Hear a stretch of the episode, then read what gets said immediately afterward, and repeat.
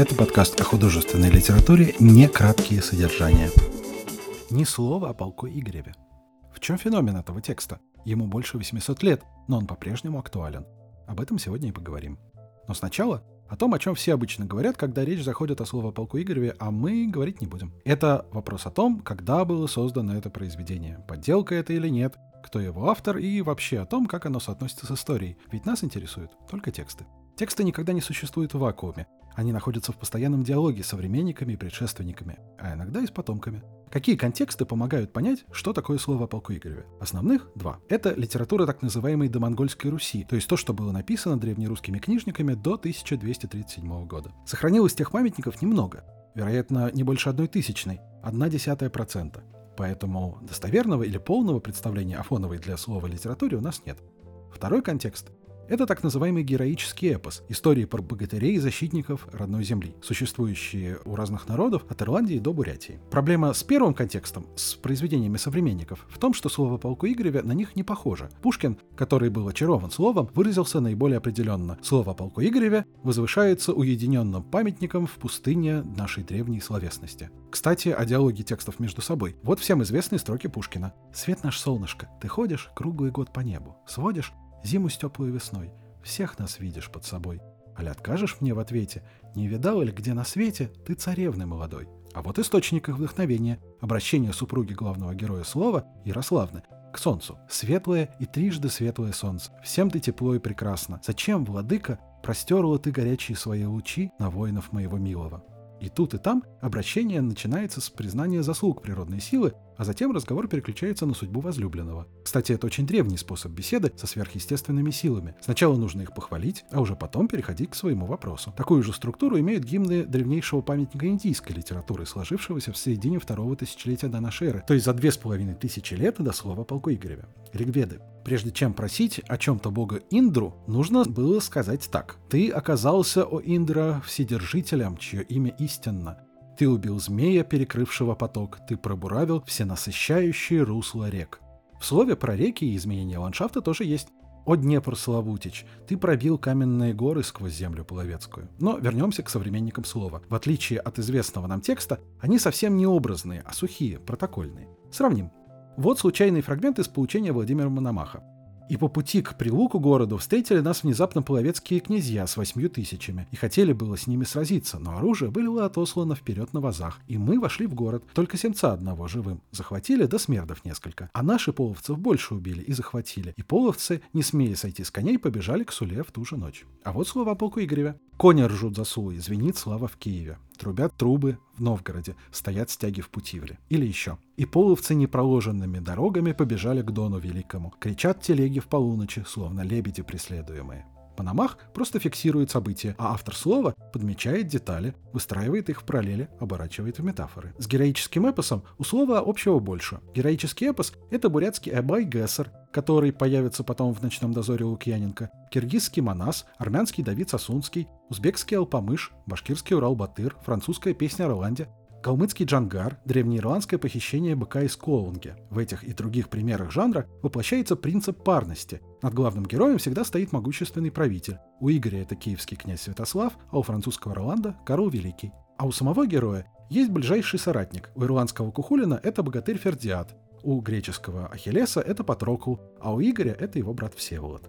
В таких текстах всегда особым образом устроено пространство. Есть русская земля, как в слове, есть милая Франция, как в песне о Роланде, им противопоставлено враждебное пространство за их границами. И еще эстетизация оружия, одушевление природы, внимание к числовой символике.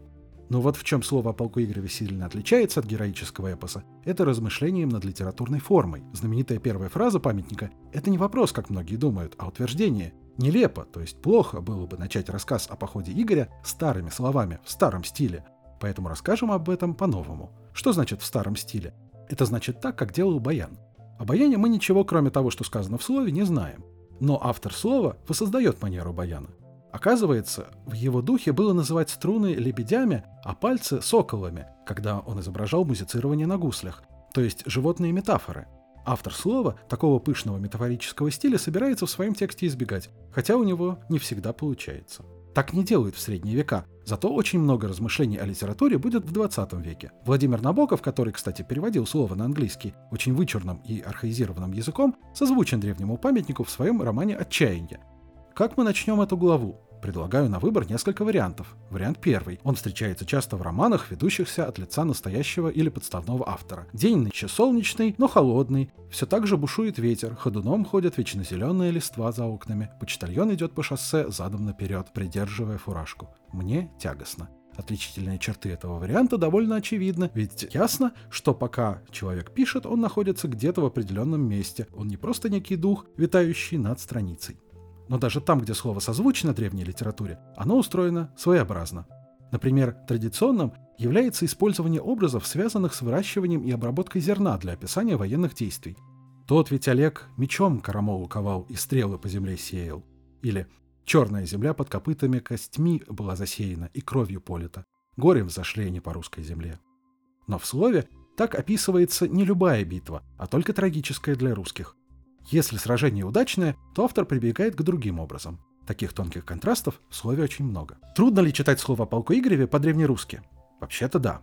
Сначала кажется, что текст понятен, но это обманчивое впечатление. Значение слов и выражений за 800 лет сильно изменилось. Например, Игорь говорит «Хочу, бол, копия, приломите, конец поля половецкого». Казалось бы, все понятно.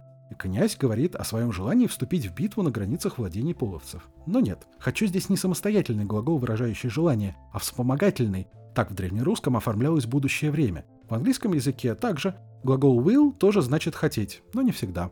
Название песни «I will survive» следует понимать не как «я хочу выжить», а «я выживу». А слово «конец» из фразы Игоря тоже вовсе не существительное, а предлог. И вся реплика должна пониматься как-то так. «Я сломаю копье в половецком поле» звучит уже совсем по-другому. Поэтому важное значение имеют переводы слова о полку Игореве на современный русский язык. Многие думают, что переводов всего три – Жуковского, Заболоцкого и Лихачева. На самом деле их больше сотни. И самым красивым является мало кому известный перевод Дмитрия Николаевича Семеновского, поэта, всю свою жизнь прожившего в городе Иваново. В его переводе мы и приведем сегодняшнюю финальную цитату. «Громко трубы запели в стенах Новограда, во пути в лес знамена шумят. Игорь князь дожидается милого брата, вот и Всеволод, Игорев брат. И сказал бы Итур Всеволод, свет мой слава, Игорь отче земли господин, мы ведь оба с тобой сыновья Святослава. Ты мой брат, ты и свет мне один. Брат седлайка своих скакунов быстроходных, а мои уж готовы к пути. Ждут у Курска в подпругах и седлах походных, рады витязей в битву нести. Не забудьте поставить лайк подкасту на той платформе, на которой вы его слушаете. А еще можно почитать предисловие к слову, изданному в 2023 году в издательстве «Миф» с иллюстрациями «Кориандр». Ну и напоминаем, что «Некраткие содержания» — это не только подкаст, но и канал в Телеграме и сообщество ВК.